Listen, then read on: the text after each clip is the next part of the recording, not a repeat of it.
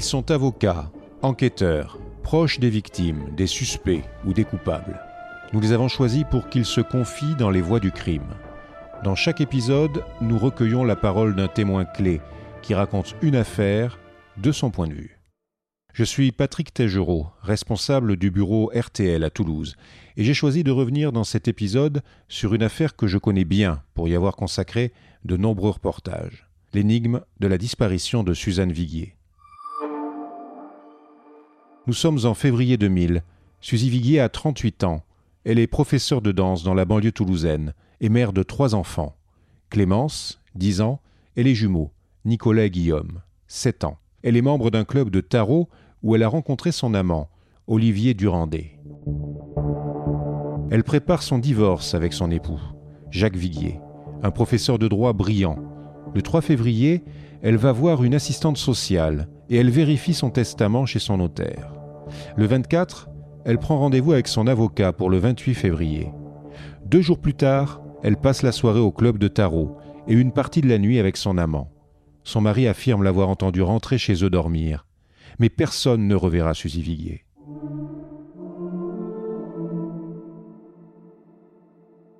Dans cette affaire hors norme, qui a passionné et qui passionne encore tous ceux qui s'intéressent au mystère policier, pas de cadavre, pas de preuves, pas d'aveu, mais un coupable idéal aux yeux des enquêteurs, Jacques Viguier, le mari de la victime, jugé et même incarcéré pour le meurtre de son épouse. Notre voix du crime est maître Georges Catala, ténor du barreau de Toulouse. Il a défendu Jacques Viguier pendant son premier procès qui s'est tenu devant les assises de Haute-Garonne en 2009.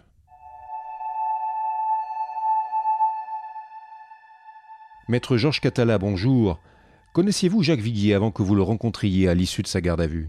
Non, je ne savais pas qui il était. Je savais que c'était, euh, puisqu'on me l'avait dit, un professeur de droit brillant.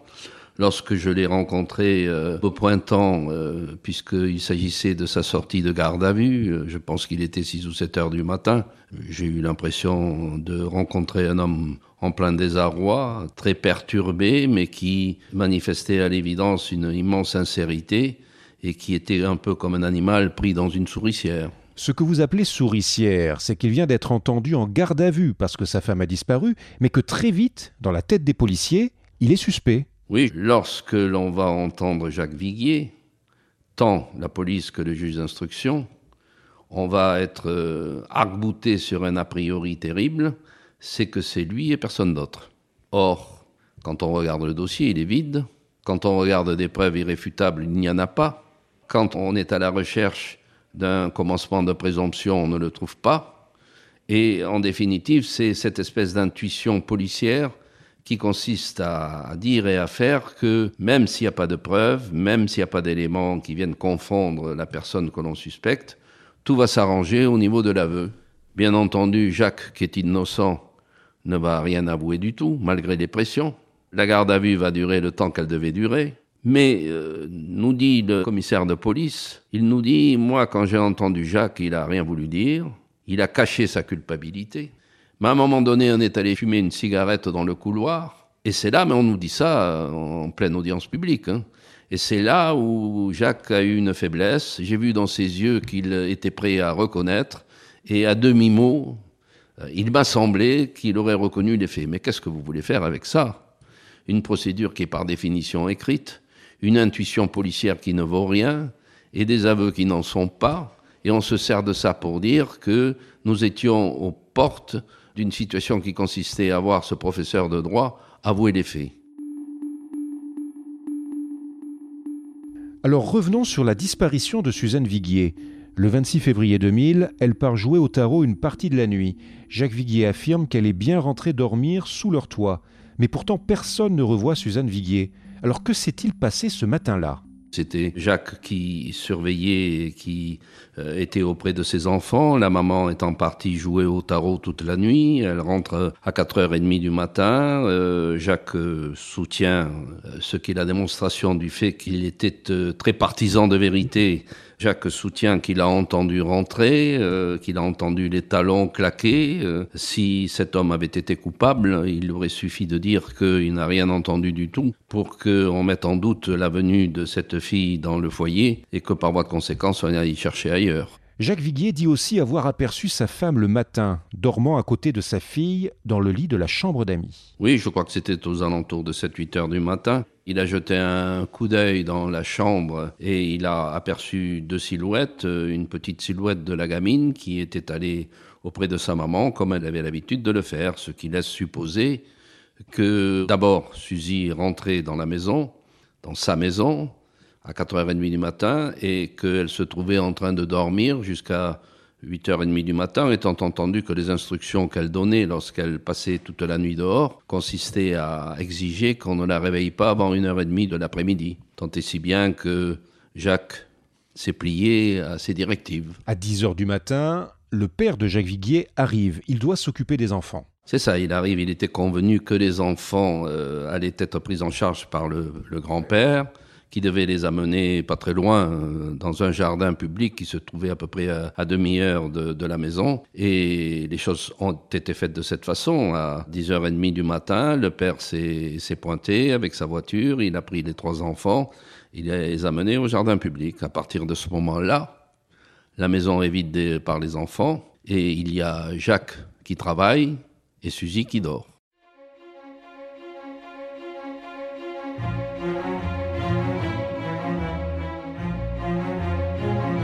Ensuite, Jacques Viguier sort faire un footing, dit-il. Puis, à la mi-journée, il part rejoindre ses enfants au domicile de ses parents. La journée se passe tout à fait normalement. Et ce n'est que trois jours plus tard que Jacques décide de signaler la disparition de Suzy, le 1er mars. Pourquoi un tel délai? Il ne s'est pas inquiété avant? Si euh, Jacques est allé euh, en toute sérénité déclarer la disparition de Suzy, c'est parce qu'à l'évidence, l'heure venait de faire cette euh, déclaration. Suzy avait l'habitude de, s'absenter. Ce n'était pas la première fois.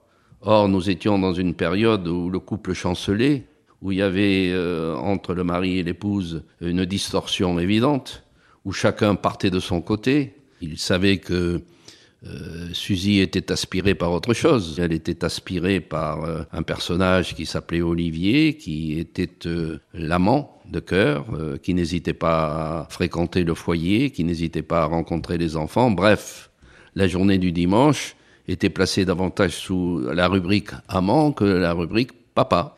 Et le fait que Suzy ait disparu pendant quelques poignées de jours ou quelques poignées d'heures, n'était pas là pour affoler la France entière puisqu'elle en avait l'habitude. Parallèlement, cet amant, Olivier Durandé, va tenter de contacter Suzanne Viguier. C'est lui qu'elle a vu la nuit précédant sa disparition, c'est ça? Suzy va quitter son amant aux alentours de 4h30 du matin, 4h, 4h30. Auparavant, après avoir joué au tarot, ils vont euh, se rencontrer au domicile de l'amant. L'amant ramène Suzy au domicile conjugal. Il était établi, c'est l'amant qui le dit, que à une heure et demie de l'après-midi, lorsque Suzy daignerait bien se réveiller, il y appartenait de téléphoner à l'amant pour dire voilà mon mari est parti, je suis tout à fait disponible et par votre conséquence euh, on se voit. Or, les analyses téléphoniques révéleront que Suzy a téléphoné à un ami, mais c'était pas Olivier et Olivier ne sera jamais sollicité par Suzy, ce qui nous permet de dire que Olivier aurait dû avoir une certaine réaction. Il donne un rendez-vous téléphonique à une heure et demie de l'après-midi. À une heure et demie de l'après-midi, aucun coup de téléphone venant de Suzy n'intervient. Et par voie de conséquence, euh, il est en droit de dire qu'est-ce qui se passe? Je vais retéléphoner, en tous les cas, je vais téléphoner. Je vais demander des comptes à ma copine. Je vais lui demander pourquoi elle téléphone pas, ce qui se passe. Rien de cela ne sera fait. Il va y avoir un silence assez préoccupant de midi jusqu'à 5h30 de l'après-midi, heure à laquelle, tout à coup, pour des raisons qui échappent un peu à notre entendement, Olivier, qui pourtant aurait dû être sollicité tout l'après-midi par Suzy, et aurait dû être curieux de son silence, Olivier va euh, multiplier les coups de téléphone, n'en plus finir, 15-20 je crois, pour demander des nouvelles de Suzy. Et là, il va rencontrer le silence vaste et noir, euh, aucune réponse du téléphone de Suzy.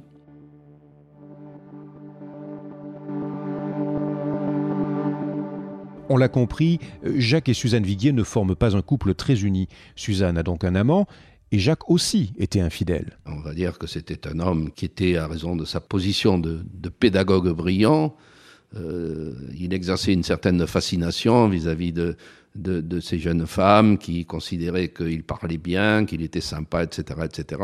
Et bien entendu, Jacques n'a jamais refusé de côtoyer de près certaines de ses étudiantes. Dans ce cadre-là, il a rencontré Suzy, Selon les enquêteurs, Suzanne Viguier a pu être assassinée par son mari parce qu'elle voulait divorcer, d'autant plus que le lendemain de sa disparition, elle devait avoir rendez-vous avec un avocat. Vous n'avez jamais cru à cette piste Le couple qui se délite, le mari qui n'accepte pas l'existence d'un amant. Disons que le fait qu'elle aille voir son avocat euh, le surlendemain de sa disparition euh, ne peut pas être évoqué comme une, une cause déclenchante de sa disparition. On ne peut pas dire que ce soit un couple Louis-Philippard on est obligé de considérer que c'était un couple qui avait euh, eu une période de fusion. Euh, ils se sont sans doute beaucoup aimés, ils ont fait des enfants, qu'ils aimaient tous les deux. On peut considérer également qu'il y a eu un phénomène de lassitude, que Jacques est allé de son côté, qu'elle-même ne s'est pas privée d'aller ailleurs, et que par voie de conséquence, officialiser une rupture, et l'officialisation d'une rupture, c'est le divorce, il n'y avait pas de quoi se rouler par terre, ni d'un côté ni de l'autre. Au contraire, c'était euh, un bien de paix qui pouvait être codifié dans le cadre d'une procédure très simple.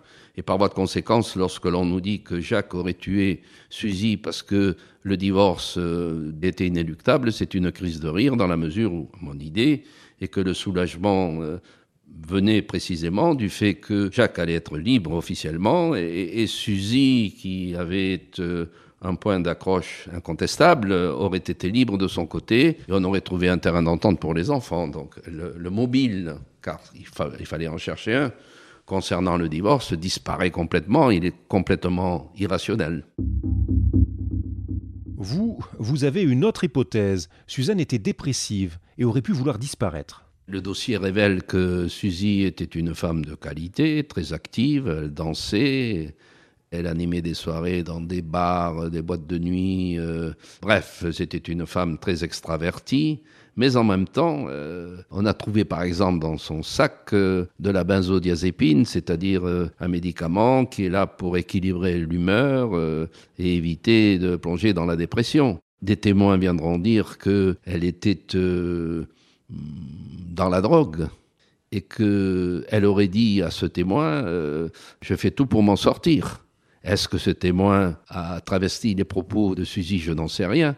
Mais toujours est-il que l'on voit apparaître une fille assez euh, euh, névrotique, assez déséquilibrée, qui a une béquille de médicaments et, qui euh, aurait pu, ne trouvant satisfaction ni d'un côté ni de l'autre, mettre fin à ses jours, c'est-à-dire disparaître dans des conditions qu'elle-même a choisies.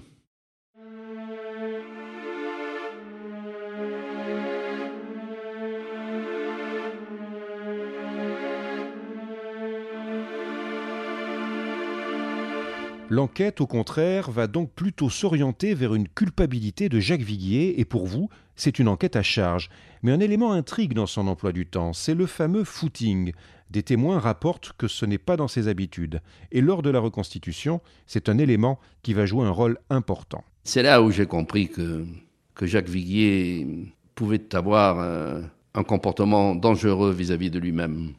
Et donc, par voie de conséquence, rien n'était calculé dans son comportement et c'est là où j'ai compris qu'il était parfaitement innocent. L'hypothèse était la suivante. Jacques Viguier dit à 11h moins le quart, je mets mes baskets, je mets mon short, je vais courir. Très bien. Les policiers disent non, pas du tout. À 11h moins le quart, il va pas courir, il va tuer sa femme. Et ça va durer un certain temps. Donc Jacques avait tout intérêt, lorsqu'il prétexte le footing, de faire durer ce footing le plus longtemps possible, parce que quand il était au champ, il ne pouvait pas être à la vigne. C'est bien compréhensible, dans la mesure où il courait, il ne pouvait pas tuer sa femme, et surtout la transporter, la faire disparaître, etc., parce qu'il faut quand même être zélé et aller vite. Donc l'intérêt de Jacques, c'était de faire durer le footing. Or, le voici en ma présence, et en présence de deux policiers zélés qui couraient à ses côtés, se mettre à courir, mais comme un lapin. C'est-à-dire que ce qu'il aurait pu faire durer pendant, euh, allez, disons une heure, une heure et quart, il, va le boucler en demi-heure. Donc c'est quand même la démonstration que même un professeur de droit peut-être d'une sincérité affligeante.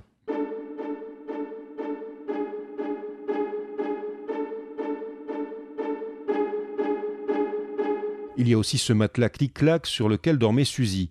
Jacques Viguier l'a jeté à la déchetterie après la disparition de sa femme, et ça a été considéré comme une volonté de maquiller son crime. Vous savez, euh, si on ne met pas ce matelas dans un contexte conjugal, on ne comprend rien.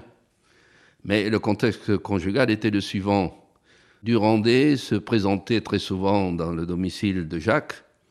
Jacques, pendant un moment, a considéré que c'était un ami sincère seulement euh, Durandé et profiter de cette amitié, si je puis dire, pour euh, se livrer à des galipettes sur sa femme.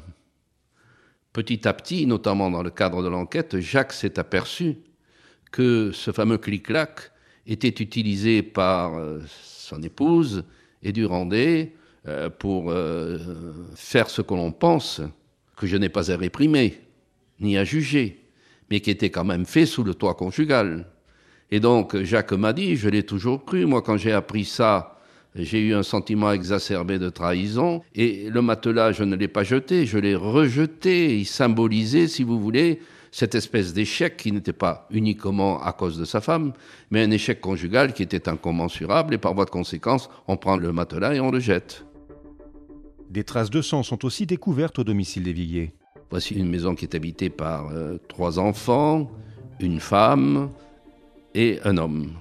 La police scientifique arrive et va considérer que dans la mesure où l'on va trouver au pied de la salle de bain, me semble-t-il, sur une rampe d'escalier et euh, à portée de la douche, trois ou quatre croutelles de sang à dose infinitésimale, on tient la preuve qu'il s'est passé dans cette maison quelque chose de sanglant. Quand on dit que s'il y a une scène de crime qui s'est passée dans une petite maison telle que j'ai pu la visiter, dans des petites pièces, dans un escalier qui se trouve au milieu de la maison.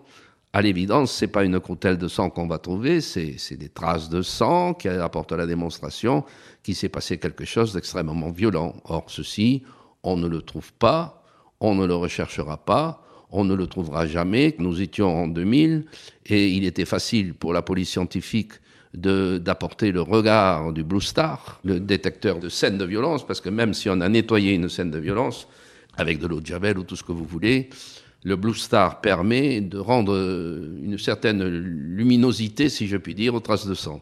On ne l'a pas fait. Jacques Viguier est mis en examen et écroué le 10 mai. Il va rester en prison pendant neuf mois. Comment vit-il cette période? Comme vous le savez, euh, la grande tarte à la crème qu'on nous assène et qu'ont asséné tous les professeurs de droit d'ailleurs, c'est la présomption d'innocence. Et malgré cela, on va le mettre dans, le, dans le, ce grand navire mort qui sent la, la Vespasienne, c'est-à-dire la maison d'arrêt. Dans le cadre de la maison d'arrêt, il est coupé de tout, de ses enfants, de sa raison, de sa raison de vivre, c'est-à-dire euh, l'enseignement, euh, de sa raison de vivre, c'est-à-dire ses enfants, et par voie de conséquence, on le, on le met au placard, malgré toute une série d'arguments que nous mettons en avant devant euh, le juge d'instruction et devant la chambre d'accusation.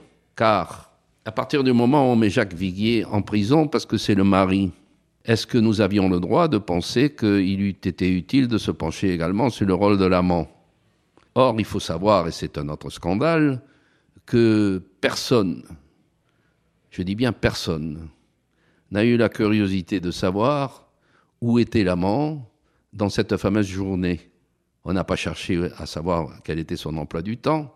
On aurait dû lui demander pourquoi, alors qu'il devait euh, être sollicité par un coup de téléphone à une heure et demie de l'après-midi de Suzy, il n'a pas tenté de, relancer les choses, de téléphoner.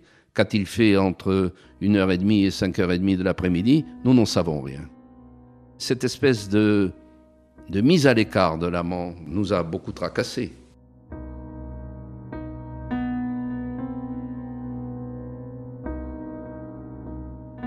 Le procès de Javiguier se tient en avril 2009. Quelle est l'ambiance? Il se présentait libre, je me souviens. Euh, on avait fait les 400 ou 500 mètres qui séparaient mon cabinet du palais de justice. Et là, la meute. On savait qu'elle serait dedans, mais on pensait que dehors, il n'y aurait plus de modération. des micros, des caméras, des, tout ce que vous voulez qui venait, euh, euh, allez, disons-le, tenter de mettre à poil cet homme pour savoir si c'était le monstre qu'on avait décrit ou si c'était tout autre chose. Et donc l'ambiance était euh, très préoccupante. Et Jacques Viguier, comment se sent-il à ce moment-là? Son état de santé ne lui permettait pas de maîtriser ce procès. Il était absent, il était étranger. Simplement, le réconfort qu'il trouvait là-dedans. Disons, les, béquilles qui existaient dans ce procès qui le dépassait, c'était d'une part euh, ses avocats, mais surtout les enfants. Les enfants qui ne l'ont jamais abandonné. Les enfants qui ont considéré qu'il était impossible que le père ait pu faire cela. Des enfants qui, d'entrée, ont acquitté Jacques, ce qui m'a permis de dire à la fin de ma plaidoirie que puisque les enfants avaient acquitté leur père, il n'appartenait pas à la justice des hommes de le condamner. Il y avait euh, dans ce procès une, ambiance très lourde parce que l'on sentait qu'il y avait une atmosphère de chasse à cour avec euh, une meute affamée. Vous aviez en tête de proue, euh, si je puis dire, en tête de meute l'homme en rouge, et puis ensuite vous aviez les policiers qui venaient les uns après les autres sans discontinuer nous dire tous la même chose, c'est-à-dire pour moi il est coupable. Et qu'est-ce que vous voulez faire avec ça? On doit également se soucier euh, du fait que la personnalité de, celui qui est accusé, est-ce que cette personnalité répond à des faits de violence? Et là, nous avions, je crois me souvenir, toute une crielle de, témoins qui viendront dire, surtout des gens simples, des gens de qualité, des, gens de la Haute-Ariège, des, des, gens euh, enseignants qui viendront dire que Jamais on a assisté à un geste de violence. Il était extrêmement généreux, extrêmement convivial, mais cela ne veut rien dire parce que on peut avoir des gens généreux et conviviaux qui peuvent passer à l'acte pour des raisons obscures. Alors l'accusation est allée chercher refuge chez les psychiatres.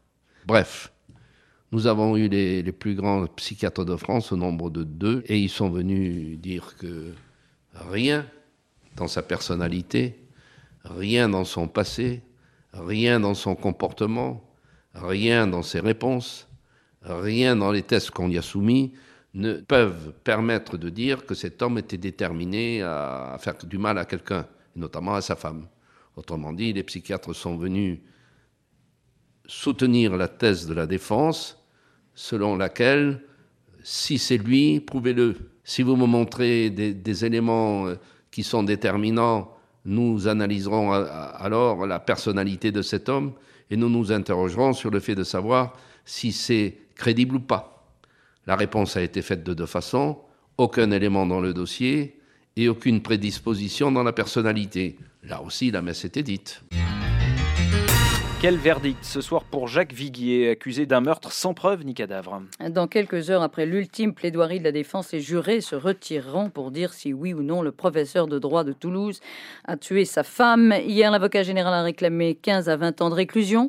Pas de preuves, mais selon lui, des indices très convaincants. Patrick Tégéraud à Toulouse pour RTL. Chargé aux antidépresseurs, Jacques Viguier avait encaissé avec difficulté les trois heures du réquisitoire de l'avocat général, implacable et mécanique. Mais il a suffi que le premier de ses avocats, Georges Catala, évoque un homme aujourd'hui pitoyable, incapable de se défendre, mais qui a tenu debout neuf ans pour que Jacques Viguier s'effondre en larmes. Et quand Georges Catala le constate, il a ces mots Merci de pleurer enfin. Cet homme était engoncé dans une sorte de cuirasse qui ne laissait nullement passer ses sentiments. C'était important pour vous qu'il montre euh, ce visage-là? Ça me paraissait essentiel. Après dix jours d'audience, vous plaidez avec maître Henri Leclerc il y a ce moment où Jacques Viguier pleure. C'est un moment très fort. Dans quel état d'esprit êtes-vous après? Vous êtes plus confiant? Les gens croient que quand on a fini, on va voir quelque chose. Non, on a le doute qui nous crève les tripes. On est dans l'attente de résultats d'un travail qui, dure depuis, pour ce qui me concerne, dix ans. Et, donc j'étais dans un état de, stress incommensurable. Je vais chez moi pour me reposer un peu. Et très rapidement, on me téléphone pour me dire, euh, ça y est, ils vont rentrer rentre à terre, je vais devant la cour d'assises, tout le monde était prêt, on arrive, la cour d'assises arrive, et là, je vois le président, qui avait d'ailleurs tenu les débats d'une façon objective et remarquable, ce qui est l'honneur de la justice. Euh, je vois le président qui dit euh, la Cour et le jury, après en avoir délibéré, euh, considèrent Jacques Viguier innocent, acquitté. Comment voulez-vous que, allez, on va le dire, qu'on n'ait pas envie de chialer?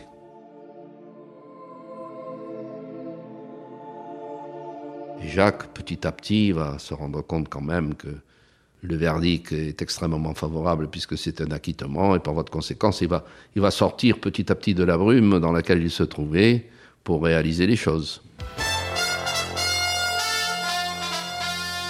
De 15h sur RTL, c'est Odile Pouget. Bonjour Odile. Bonjour Laurent, bonjour à tous. Euh, et tout de suite, ce verdict surprise au procès de Jacques Viguier. La cour d'assises de Haute-Garonne a acquitté il y a quelques minutes le professeur de droit poursuivi pour euh, le meurtre de son épouse. On rejoint tout de suite Patrick Tégéraud. Patrick, vous avez suivi ce verdict, un verdict accueilli par des applaudissements. Oui, des applaudissements dès que le président a annoncé que Jacques Viguier était acquitté. Celui-ci avait remis sa veste. Il avait un petit peu froid quand il attendait la décision assis sur le, banc des, accusés. Je vous propose de l'entendre, ces premiers mots d'homme enfin soulagé. Je remercie le jury aussi, qui, vraiment qui a vu la vérité. Et là maintenant je vais m'occuper de mes enfants, je vais rentrer à la maison tranquillement. Voilà. Extraordinaire, mes enfants est pour un père, c'est fait chaud au cœur de voir comment ses enfants se comportent dans une épreuve aussi difficile. Euh, juste deux heures de délibéré seulement, les jurés n'ont pas hésité à donner l'acquittement à Jacques Viguier, mais rien n'est encore acquis définitivement puisque le parquet peut encore faire appel de cette décision. En effet, le soulagement est de courte durée, car quelques jours après le verdict, le parquet fait appel. Comment réagissez-vous? Mais ben oui, rien n'est jamais acquis. Surtout quand euh, l'on considère euh, au niveau de la justice qu'on ne peut pas se désavouer car un acquittement, ça porte atteinte à l'institution policière, ça porte atteinte à l'institution judiciaire et ça vexe et ça blesse l'entendement d'un certain nombre de personnes. Donc est-ce qu'il faut faire appel ou pas? Je pense qu'on aurait peut-être pu éviter cet appel si euh, Jacques avait été moins expansif dans la joie qui était la sienne, bien que je la comprenne tout à fait. Il en a transpiré pendant euh, dix ans, euh, il est enfin réhabilité, bon, il manifeste sa joie. Et ceci et cela vont faire que le parquet général va décider de faire appel en promettant, parce que ça je l'ai entendu aussi, on est venu me le dire, que devant la cour d'appel, il allait en prendre plein la pipe. C'est-à-dire que cette atmosphère de curé que nous avions réussi à endiguer dans un premier temps allait réapparaître à la puissance 10 devant la cour d'appel. En appel, Jacques Viguier est aussi acquitté. Quand vous apprenez la nouvelle, comment réagissez-vous? Moi, mon idée était qu'il ne pouvait pas naître autrement. Mon idée était que dans la mesure où il était acquitté en première instance, il ne pouvait l'être qu'en appel. Car comment peut-on prendre ses responsabilités de telle façon que un homme qui est proclamé blanc dans une première euh, enceinte de justice soit proclamé noir dans une deuxième, alors que le dossier est le même. Hein. Jacques Viguier, qui est maintenant définitivement acquitté, dans une, euh, une situation qui reste extrêmement mystérieuse, mais qui, à l'évidence, n'est pas de son fait. Comment va Jacques Viguier aujourd'hui? Je l'ai revu il y a une quinzaine de jours. Le hasard a voulu qu'on se rencontre. Euh, oh, nous sommes des gens pudiques tous les deux, donc euh, on n'a pas abordé ces années de, de, plomb. Simplement, on a parlé de cinéma et je crois me souvenir qu'on a abordé le, un film qui m'avait marqué dans mon enfance, et Le train sifflera trois fois. Et lui, qui a une mémoire d'éléphant, m'a dit, eh ben, c'est Gary Cooper. Et moi, je lui dis, eh ben, c'est Grace Kelly. Et puis, il y a un type qui chante, si toi aussi tu m'abandonnes, et tu vas me dire qui est le, le chanteur. Et il ne le savait pas, et je le savais. Suzanne Viguier, elle, est toujours portée disparue. C'est un éternel problème euh, où le rationnel euh, se mêle à l'irrationnel. Le rationnel, c'est une disparition qui date de 20 ans euh, sans qu'on ait un quelconque écho laisse euh, à penser que cette femme a disparu d'une façon irréversible. L'irrationnel, surtout dans la tête des enfants, c'est que peut-être que quelque part elle est encore vivante, et peut-être que quelque part elle nous donnera un signe de vie, et peut-être que quelque part on la retrouvera. Il faut que quelque part il y ait un peu d'espoir.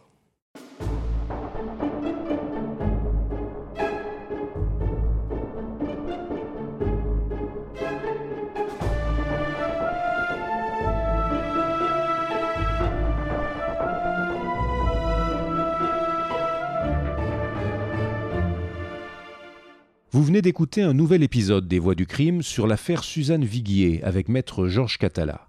Pour le réécouter et découvrir d'autres épisodes de ce podcast, rendez-vous sur l'application RTL et toutes nos plateformes partenaires. N'hésitez pas à nous dire ce que vous avez pensé de cet épisode en nous laissant une note ou un commentaire.